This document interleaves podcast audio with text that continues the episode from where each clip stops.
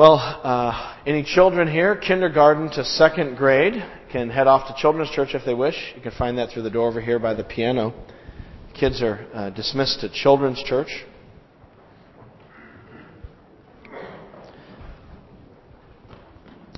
You know, one of the things I've, I guess I can say I've kind of prided myself on as a, a preacher. I don't know if it's right to do that, but I've sort of made it my business to make sure that when I stand up to preach to you on a Sunday morning, I'm preaching something fresh from God's Word that He's laid on my heart. So, you know, I don't borrow other people's sermons. I don't go to sermondownloads.com and, you know, like, oh, that looks like a good one, and just kind of change a few details to make it sound like I said it. Uh, I also don't preach sermons that I've preached before, uh, with one exception. There's one sermon that I have preached uh, twice here in this church and that I'm going to preach again this morning. And I don't preach this sermon because it's like my best sermon, or, you know, or, or the greatest sermon, or anything like that. I, I just preach it because I think it addresses a, a huge, significant issue in the Christian life that we all wrestle with. It's an issue that is huge for pastoral ministry and for church life. Uh, it is an issue that I think we all need to reflect on from a text in the Bible that really nails it so profoundly.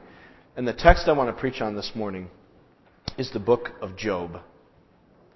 And the issue it addresses is the problem of suffering in the Christian life, the problem of the innocent sufferer. Why is it that Christians go through fiery trials? If God loves us, if we are His children, especially as New Testament Christians, if, if we have been bought with the blood of Jesus, and God has covenanted himself with us in Christ, why would we go through the kinds of trials we go through?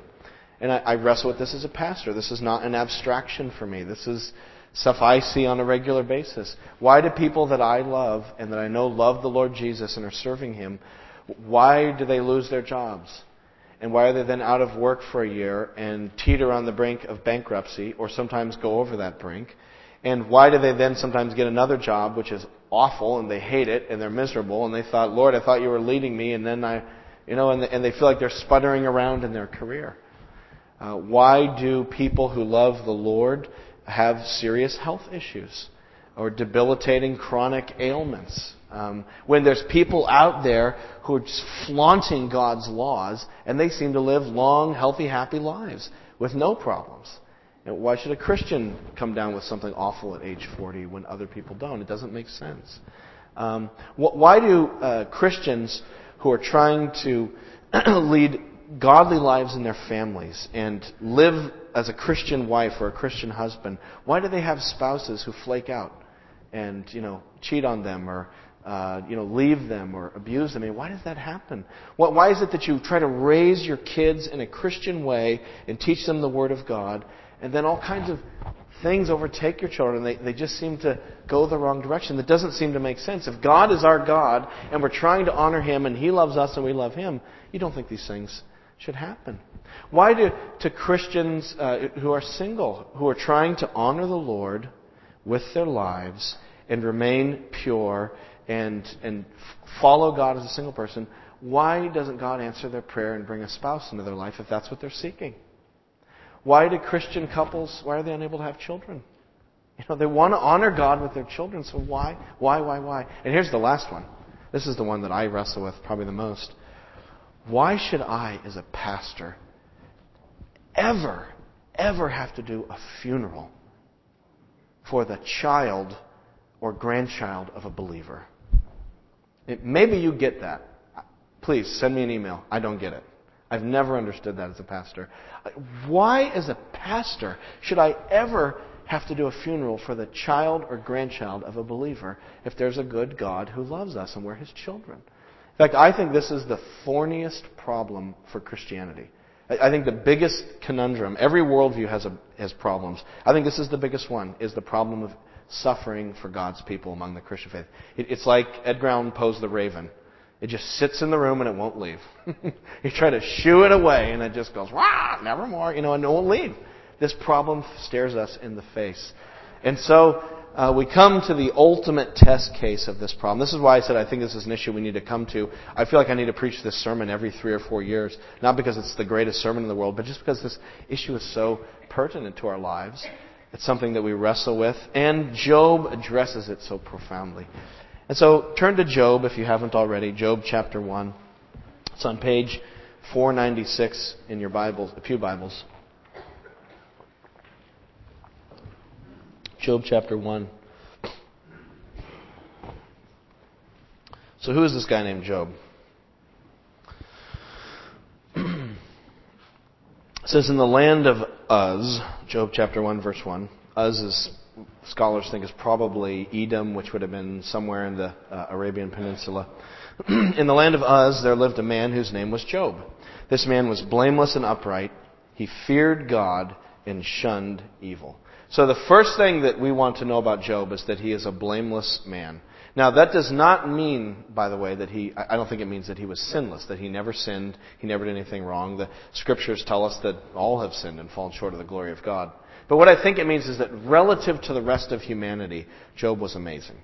That on the moral landscape of humanity, Job just rises over the horizon like a huge Mount Fuji. He, he just dominates the landscape. He, he stands out like a man among boys, like a you know great oak among the saplings, morally speaking. And here's Job. He's blameless, relatively speaking. And notice that God blessed his life. Verse 2. He had seven sons and three daughters. So in an agrarian culture, that was a sign of great blessing. He had uh, 7,000 sheep, 3,000 camels, 500 yoke of oxen, 500 donkeys, and a large number of servants. So remember, in those days, that kind of livestock was your capital. That was the capital you had. And so he, this guy is insanely wealthy. He is, he's one of the richest men. And that's why it says, the last sentence there in verse 3, he was the greatest man among all the people of the East. He was this enormous figure. So there's this guy, godly, blameless, and God has blessed his life with amazing wealth and prosperity and riches. But now the suffering comes into the story. And that starts in chapter 1, verse 6. The scene shifts from earth to heaven, from the land of Uz to the court of God. And it says in verse 6 One day the angels came to present themselves before the Lord, and Satan also came with them. And the Lord said to Satan, Where have you come from? Satan answered the Lord, From roaming through the earth and going back and forth in it. The Lord said to Satan, Have you considered my servant Job? There's no one on earth like him. Again, relatively speaking, on earth. He is blameless and upright, a man who fears God and shuns evil. So again, it's reiterated. God is saying, hey, check out Job.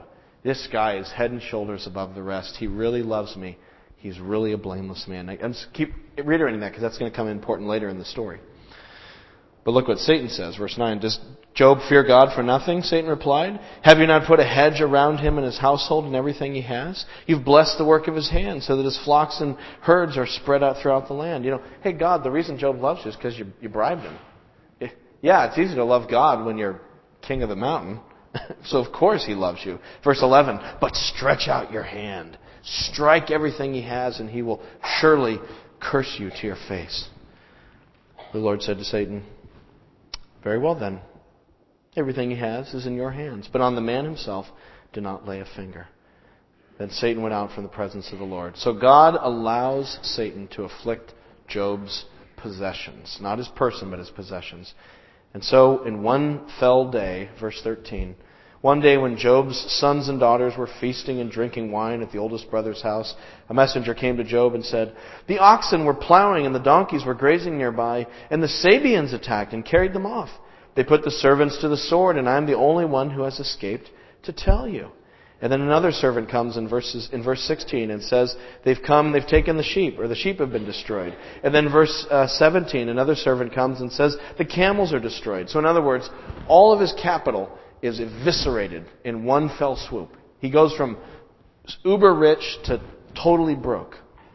And then the worst thing is verse 18. While he was still speaking, yet another messenger came and said, Your sons and daughters were feasting and drinking wine at the oldest brother's house, when suddenly a mighty wind swept in from the desert and struck the four corners of the house. It collapsed on them, and they are dead. and I'm the only one who's escaped to tell you. Now, I mean, this is like a tsunami of suffering. You know, who's ever suffered like this? In one day, to lose all of your wealth and all of your children? I mean, this is the kind of stuff that would just make you black out. You would, you'd be gone. There would be no hope. I mean, you would, you'd go into despair. You'd fall into a dark depression. And Job does grieve, but notice what he also does. Verse 20. At this, Job got up, tore his robe, and shaved his head. Those are signs of grief in the ancient world. And then he fell to the ground in worship and said, Naked I came from my mother's womb, and naked I will depart. The Lord gave, and the Lord has taken away. May the name of the Lord be praised. And all this, Job did not sin by charging God with wrongdoing. But it gets worse. Here's phase two of the testing. So now Satan comes back, and God's like, See? Told you. He's a man of integrity. And look how Satan responds. Look at chapter 2, verse 4. Skin for skin, Satan replied. A man will give all he has for his own life. But stretch out your hand and strike his flesh and bones, and he will surely curse you to your face. The Lord said to Satan, Very well then. He's in your hands, but you must spare his life. So Satan went out from the presence of the Lord and afflicted Job with painful sores from the soles of his feet to the top of his head. Then Job took a piece of broken pottery and scraped himself with it as he sat among the ashes. And his wife said to him, Are you still holding on to your integrity? Curse God and die. Thanks, honey. That, that's really helpful. I, I appreciate it. like, that's all Job's got left is this woman, and she's like, Curse God and die. It's like, jeez you know, covered with sores. I, I don't know what kind of like painful illnesses you've ever had, but have you ever been covered with sores from your soles of your feet to the top of your head? I mean, ah. I remember the first time I got poison ivy. I, I grew up in, as you know, in, in the desert, and we didn't have poison ivy there. We had scorpions and rattlesnakes, but no poison ivy. So the first time I, sometimes when you get it for the first time, you have a really big reaction, your first, very first time. And I was out doing some gardening for my father-in-law, and I must have gotten to a batch of it and didn't know it. And I, I just like puffed up. I was, you know, itchy and all the oozy stuff, and my, my skin was just itchy, and I, I had to take drugs for it because I was just, I was laying around in misery. And one one day I snapped. I uh, I went to the, the the tub or the shower or something. I, I forget which was. I turned on the water though, and I put my arm under the water. and I took a comb, and I just went. Ah! It felt so good because you're, you're so miserable. And that's how Job was. He's totally covered with sores. He's just like, and he's got pottery. He's just scraping himself because he's so miserable. Like, just the pain and agony of this. He's got nothing left. Everything's taken from him. He can't even be comfortable in his own skin. how horrible. This is the worst suffering upon the most godly man in his day. And notice how he says to his wife, though, verse 10. He replied, You're talking like a foolish woman. Shall we accept good from God and not trouble? And in all this, Job did not sin in what he said. Now, there people is the final piece of the puzzle to set up the whole problem that we're going to delve into. So the, the whole stage has been set. We have Job, the innocent sufferer. We have Job, rather, I should say, the godly man who is experiencing the worst imaginable suffering. And here's the worst part it has come from the hand of God. Now, I know some of you just had a thought. You just thought, no, it didn't. It came from Satan. Satan did that to him, not God. Well, yes, Satan was the instrument.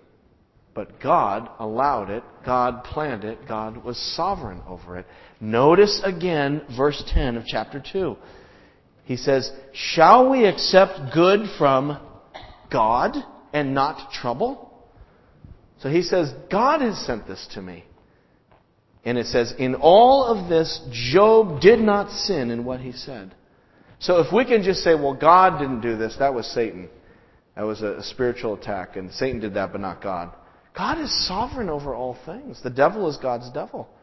And so this is the, the Christian problem, is that, is that God, we believe in a sovereign, good God. So why is there suffering and misery?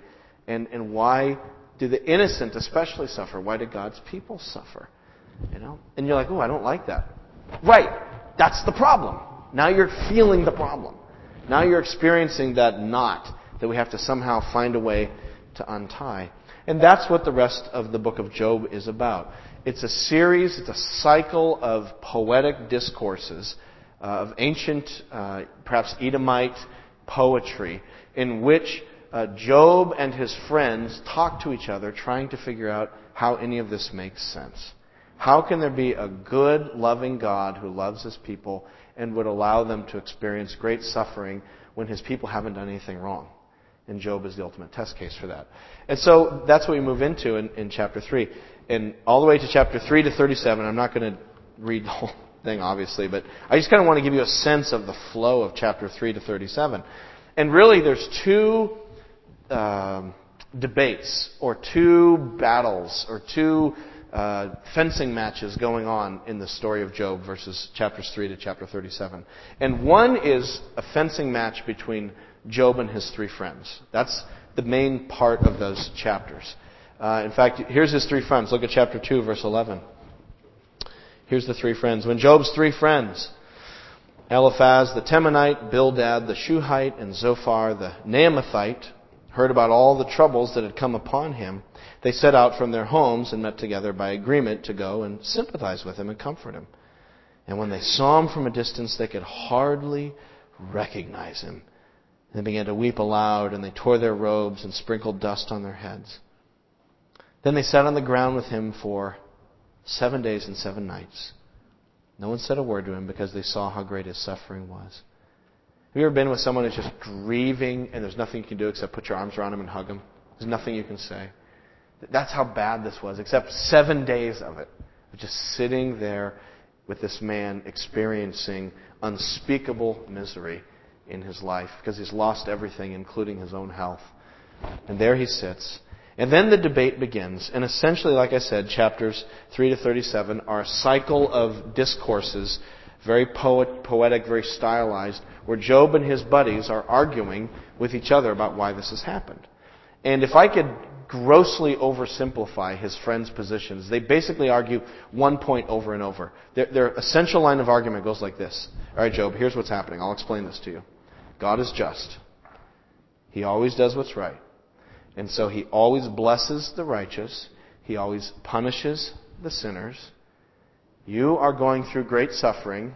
You know, ergo, therefore, you must have done a great sin. So, dude, fess up. You know, we're your friends.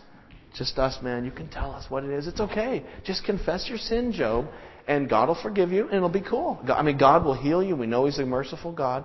So, Job, whatever you did to bring this about, just, you know, it's okay. Tell us what it is. That's their basic line of argument throughout the whole thing. They have a very mechanistic kind of understanding of how God works. They've taken a general principle, which is that God blesses the righteous and He condemns the wicked. Certainly a principle that in the very end, we know as believers, looking at the book of Revelation, in the end that principle will be finally upheld at the last judgment day. You know, when Christ returns, the righteous, those who are in Christ, will be forever blessed so that even their sufferings in this life will somehow become part of a blessing. And in that final day, those who've rejected Christ will be forever condemned and judged under God's wrath, so that even the blessings in this life will seem like curses. So we know that that will happen then. But for now, it doesn't always work out that way, does it, in our lives? But Job's friends had this theory that it worked out in a kind of mechanistic way. And so they looked at Job and they're saying, you know, elementary, my dear Watson. We can see why you're suffering. Because you did something wrong, of course. That's the only answer. So tell us what it is. So let me just give you some snippets. Uh, look at chapter 5. We're going to jump around Job now, so get your fingers hot. We're going to flip, we're going to jump all over. We're not going to read the whole thing, just bits and pieces. First of all, listen to Eliphaz. He says in chapter 5, verse 17, Blessed is the man whom God corrects. So do not despise the discipline of the Almighty. Job, you're being disciplined. You're being corrected for whatever you did that was wrong. Uh, or look at um, chapter 8, verses 1 to 7. Here's Bildad the Shuhite. Good old Bildad the Shuhite. Look what he says. He says, verse 2 How long will you say such things? Your words are a blustering wind. Does God pervert justice? Does the Almighty pervert what is right? Does God ever break away from this pattern of He always blesses the righteous and always curses the wicked? Look at verse 4. Get this. When your children sinned against God, He gave them over to the penalty of their sin. Oh, wow. Counseling 101. Don't say that, all right? what? Dude. But if you look to the all God and plead with the Almighty, if you're pure and upright, even now He will rouse Himself on your behalf. Confess your sin, be innocent, and God will save you. Or look at uh, Job chapter 11, verses 1 to 6. Here's Zophar. Same line of argument. Then Zophar the Naamathite replied, Are all these words to go unanswered? Is this talker to be vindicated? Will your idle talk reduce men to silence? Will no one rebuke you when you mock?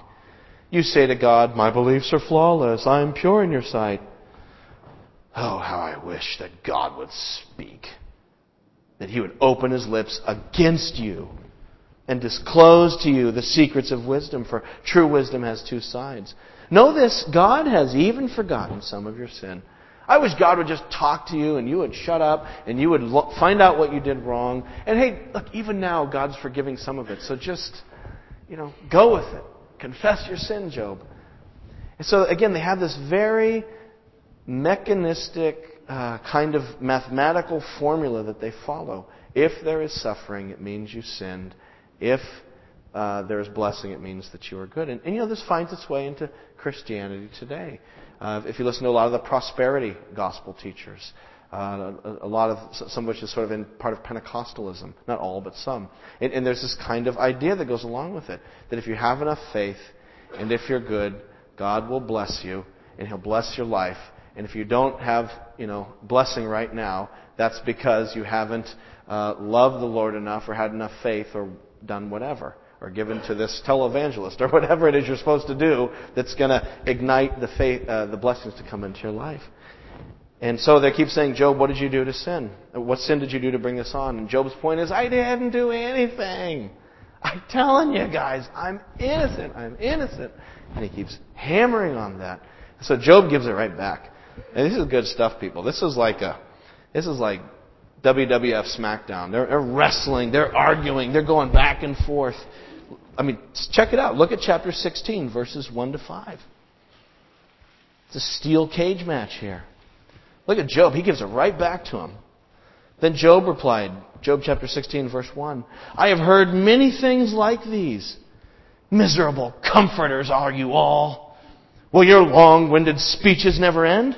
What ails you that you keep on arguing?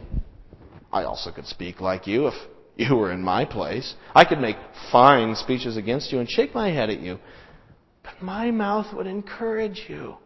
Comfort would come from my lips would bring you relief. And then look at chapter 6.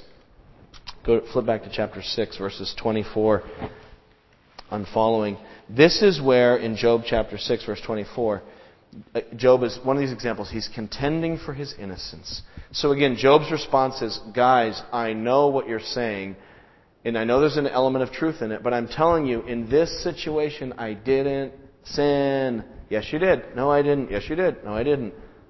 30 chapters of that. And here's a for instance. Look at verse 24. Teach me, he says to them, and I'll be quiet. Hey, show me where I've been wrong. If you guys know I've sinned, then fine. Tell me what it is. I'm open to hearing from you. He says, verse 25, how painful are honest words. But what do your arguments prove? Do you mean to correct what I say and treat the words of a despairing man as wind? You would even cast lots for the fatherless and barter away your friend. But now, be so kind as to look at me. Would I lie to your face? Relent. Do not be unjust. Reconsider, for my integrity is at stake. Is there any wickedness on my lips? Can my mouth not discern malice. Guys, show me what I did. If you're so sure that this is a punishment from God, show me what I did. And so they go round and round, back and forth. Now, we as the reader, we know that Job is right. We know that Job hasn't done anything to deserve this because we read that in chapters 1 and 2. It's very clearly marked out. So that battle is going around and around and around. But at the same time, there's another battle emerging. There's another debate, another uh, fencing match that's sort of going on concurrently. And this one is not between Job and his friends, it's between Job and God. And basically, what it is, is Job is saying, God, I want you to give me an answer for this, because this doesn't make any sense. And whenever he does, it drives his friends crazy, and then he has to argue with them. But Then he goes back to God. So it's this; those three, those chapters are just this kind of back and forth dynamic interplay between these different positions. And so Job starts arguing with God, and essentially he's saying to God, God, why is this happening? Could you just please tell me? And in our dark moments of wrestling, we've said to God ourselves, I suspect, God, I do not get this. I love you, God. I've tried to follow you. I've tried to honor you with my family. I've tried to honor you with my my treasure and my time, Lord. I've, I've served on so many committees. I mean, doesn't that count for anything? Uh, you know, and, and I, I love you. I go to church. I mean, Lord, I'm yours. I'm not one of the people who are against you. I'm for you, God. So why is this tidal wave of trouble washing my life away like a sandcastle? This makes no sense to me, God. And that's what Job prays. But the way Job does it, and this is what's really kind of interesting and audacious, is that Job, he has this crazy plan. He wants to take God to court. That's his plan. He starts fantasizing about a trial. He's like, I want to go to court with God. That's what I want to do. I want to put God on the witness stand. I'm going to be the prosecutor, and I'm going to prosecute him. I'm going to say, all right, God, show me the evidence for why this is happening to me. I, I thought of that movie, A Few Good Men. You seen that movie with uh, Tom Cruise as like the young whippersnapper uh, prosecutor, and he decides to put on trial Jack Nicholson, who is the the decorated Marine general, who you know you just don't put him on trial. But in this kind of crazy gutsy move, he puts Jack Nicholson in the witness stand. And I think that's what Job wants to do. He wants to take the great God and put him on the witness stand and be like, all right, God, you show me what I've done to deserve this. Go ahead, you prove it. No, argue your case, fine. And, and at first, it's just kind of a fantasy that Job has. He's kind of toying with it. He's not really serious. So look at chapter 9, verse 14. We'll see how the. He, he, at this point, he's just kind of thinking, like, what would it be like if I could argue with God? And he's like, yeah, this is ridiculous. What a stupid thought. Chapter 9, verse 14. How then can I dispute with him? How can I find words to argue with him? Though I were innocent, I could not answer him. I could only plead with my judge for mercy. Even if I summoned him and he responded, I do not believe he would give me a hearing. He would crush me with a storm and multiply my wounds for no reason. I mean, I couldn't argue with this guy. But then, as the story progresses, Job gets more desperate. And you know, desperate measures for desperate times. He's becoming more desperate, and now he starts formulating his case. He's moving from just thinking about it to starting to put his case together. Look at chapter 13, verse 13. There's a progression here. And again, sorry for the jumping around, but I'm just trying to give you the snippets of the flow of the argument. Chapter 13, verse 13. Job says to his friends, Keep silent and let me speak. Then let me come, then let come to me what may. I don't care what happens anymore. I'm so miserable. I mean, what, what can I lose? What do I have to lose? Verse 14, Why do I put myself in jeopardy and take my life in my hands? Though he slay me, yet I will hope in him. I will surely defend my ways to his face. Indeed, this will turn out for my deliverance. For no godless man would dare come before him. In fact, I'm so certain I'm innocent that I know that by challenging God, this is his kind of weird logic, I'm going to be okay. Because only an innocent person can do this.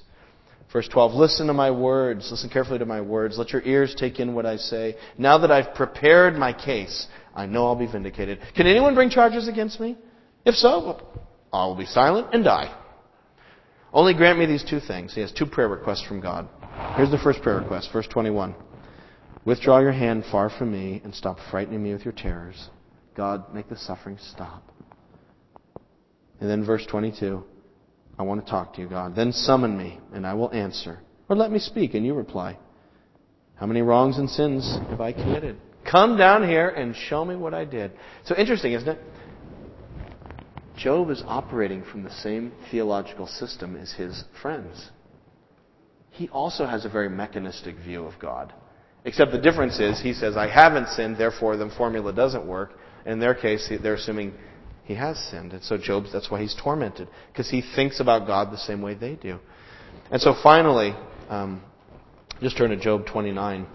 This is where the whole thing reaches its climax. I'm not going to read this, but just want to point out chapters 29 to 31 are the, the final argument. This is where God, uh, rather Job, formally presents his case. You know, in every good courtroom movie, there's always that scene at the end where they make their closing arguments, and then after they make their arguments, they're like, and the prosecution rests. You know, so this is Job, his final argument, and then he's going to rest his case. Whether God listens or not, he doesn't care. He's just going to put it out there. So chapter 29 is a detailed poetic litany of how blessed his life used to be. Chapter 30 is a detailed poetic litany of how crummy his life has become through suffering. So this is where I was, this is what I've become. And then chapter 31 is a, an extended oath in which Job raises his hands and is basically like, put my hand on the Bible and I swear I have not done anything wrong. And he lists all the things he could have done wrong. And he's like, I didn't do that, I didn't do that, I didn't do that, I didn't do that. So he's making his case to God. I was here, you've sent me down here, I didn't do anything wrong, so, okay, God, tell me what I did. And that's Job's case. It's, it's wild. It's outrageous. It's just like, you just lost a guy. How audacious and crazy. But you know what's really crazy? You know what's really audacious in this story? Is in chapter 38, God shows up. God actually comes. God answers his request to come and speak with him. Chapter 38, verse 1. Then the Lord answered Job out of the storm. Anyone hear that lightning last night? Boom! Out of the storm, the voice of God speaks. He says, Who is this that darkens my counsel with words without knowledge? Brace yourself like a man. I will question you, and you shall answer me. So the court is convened, and suddenly Job is on the witness stand. and God's the prosecutor, and the judge, and the jury, and the bailiff, and the whole judicial system. God's like, ah, yeah, we'll go to court, but it's not going to work out the way you thought, Job. Get in the stand. I got some questions for you.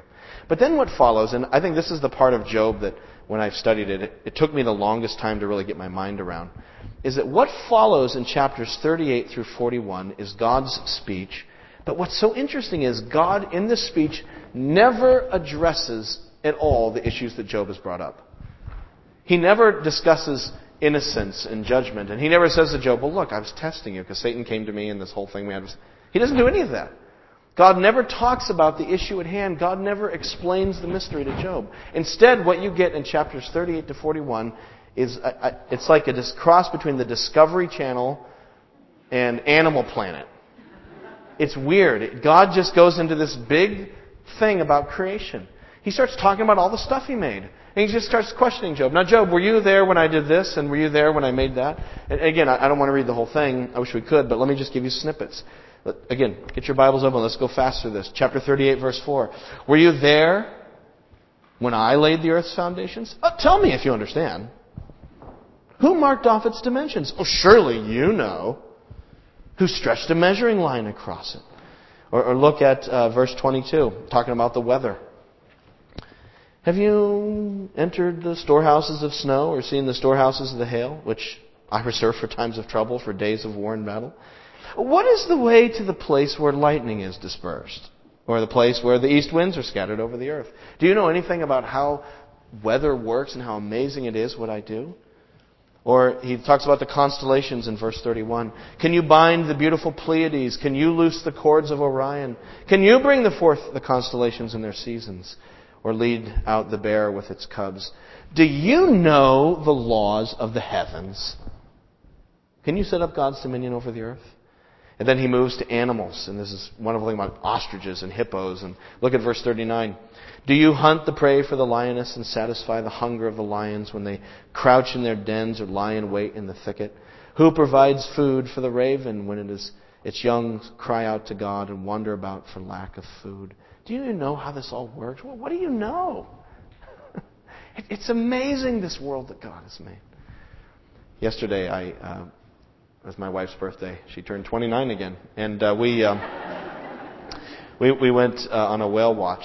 It was great, and in fact, it was a really good one. Like even the uh, the people on the boat were saying like, "Oh, this is you guys were lucky. This was a great day for whale watching. There were whales all around us, and you know these amazing animals out there on Stellwagen, and they're you know rising up and chasing fish. And and there's this one you know this one thing they were doing I really loved is not only would they sort of come up and try to corral the fish and then dive back down, but sometimes they'd lay on the surface and do these things called kick feeding, where they just sort of open their mouths and kind of you know kick along and try to scoop things up and they're doing this kick feeding, and suddenly it's just like out of the water right in front of you, this it, it looked like this piano here would pop up, and it was just its head, you know, just the front of its mouth, and this huge smile, you know, would come up, and you see the whale just sitting there on the surface. And I was, you know, and eventually they're like, all right, we have to turn the boat around. And I was so bummed. You know, my wife and I had the same reaction. Like, I could sit there all day and just marvel at these amazing animals that God made and just put out in the ocean. Why? Because, I don't know, he wanted to. He's a creator. He's an artist. He made whales. It's just astounding. And you realize you just feel so small. You're just so in awe at the world that God has made. And I think that's what God is trying to say to Job. God doesn't even bring up Job's case. He's just like, Job, uh, you don't even know the first thing you're talking about. what do you know? In other words, I think what God is saying through this litany of animals and constellations and nature is He's trying to say to Job, Job, Job, I am God.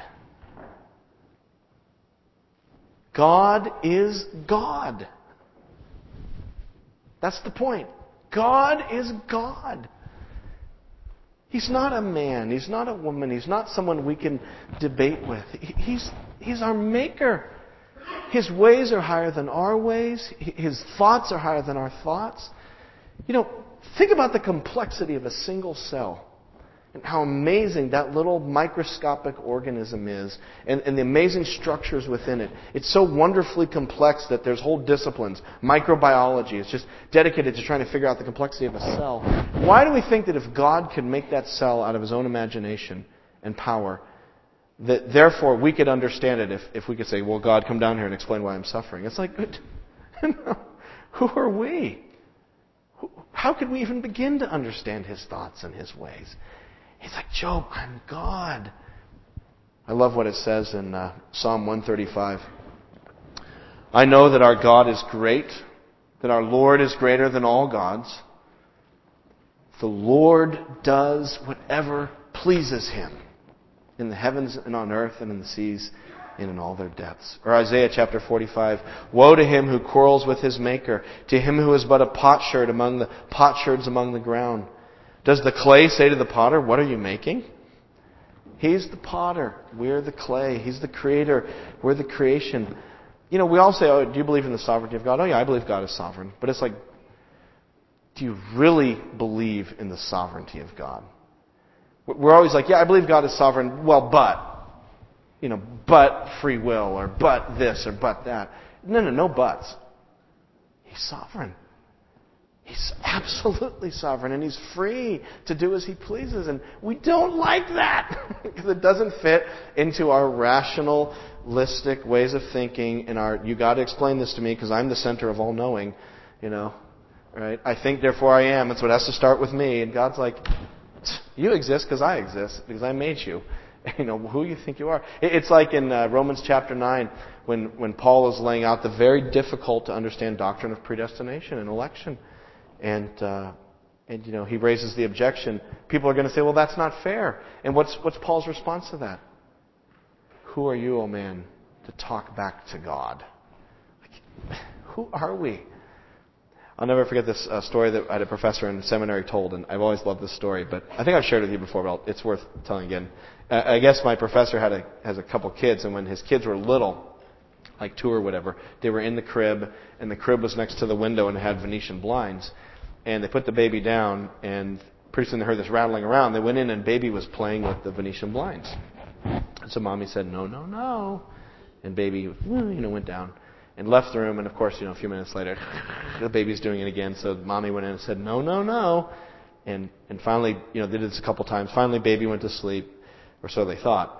And uh, so mommy snuck into the room quietly after baby was asleep and started fixing the blinds. And guess what she heard from the crib? no, no, no.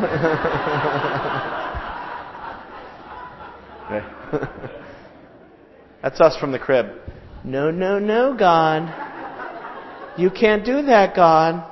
You can't predestine people because that doesn't make sense to me. I can't have this suffering because, you know, whatever. And, and it's like that kid, and, and, you know, God's like, hello, I'm God. And we don't like that. I don't like it because I want God to be able to be manageable and comprehensible and domesticated. But our God is great, and His, His ways are beyond comprehension. And He brings us to a place of humility before His majesty. And that is where Job lands. Job lands in the right spot. It's in chapter 42. Here's Job's response. Then Job replied to the Lord, I know that you can do all things. No plan of yours can be thwarted. You asked, Who is this that obscures my counsel without knowledge? Surely I spoke of things I did not understand, things too wonderful for me to know. You said, Listen now, and I will speak. I will question you, and you will answer me. My ears, my, my ears had heard of you, but now my eyes have seen you. Therefore, I despise myself and repent in dust and ashes. He's humbled before God. And what is he repenting of? Is he repenting of some secret sin that brought about the calamity? No. He's repenting of his demanding attitude that has failed to stand in wonder and awe at the awesomeness of God that he has now seen. And so we need to humble ourselves before God. But lest we think that this portrait of God is one of a tyrannical despot, of a, a, random puppet master who just jerks people's lives around because he can, and who cares? You can't say anything. Lest we think of God as some sort of just evil, arbitrary being. Remember that the sovereign God is also the God who shows up. He shows up as He loves us and where we often want answers to the questions in our lives and explanations, God doesn't give us those things, but He does show up. And He says, Trust me. He showed up for Job. He didn't have to do that, but He loved him and He showed up. And ultimately, God has shown up for us in the person of Jesus. If you ever doubt the goodness of God because of circumstances in your life, just look to the cross. That God showed up in the person of Jesus.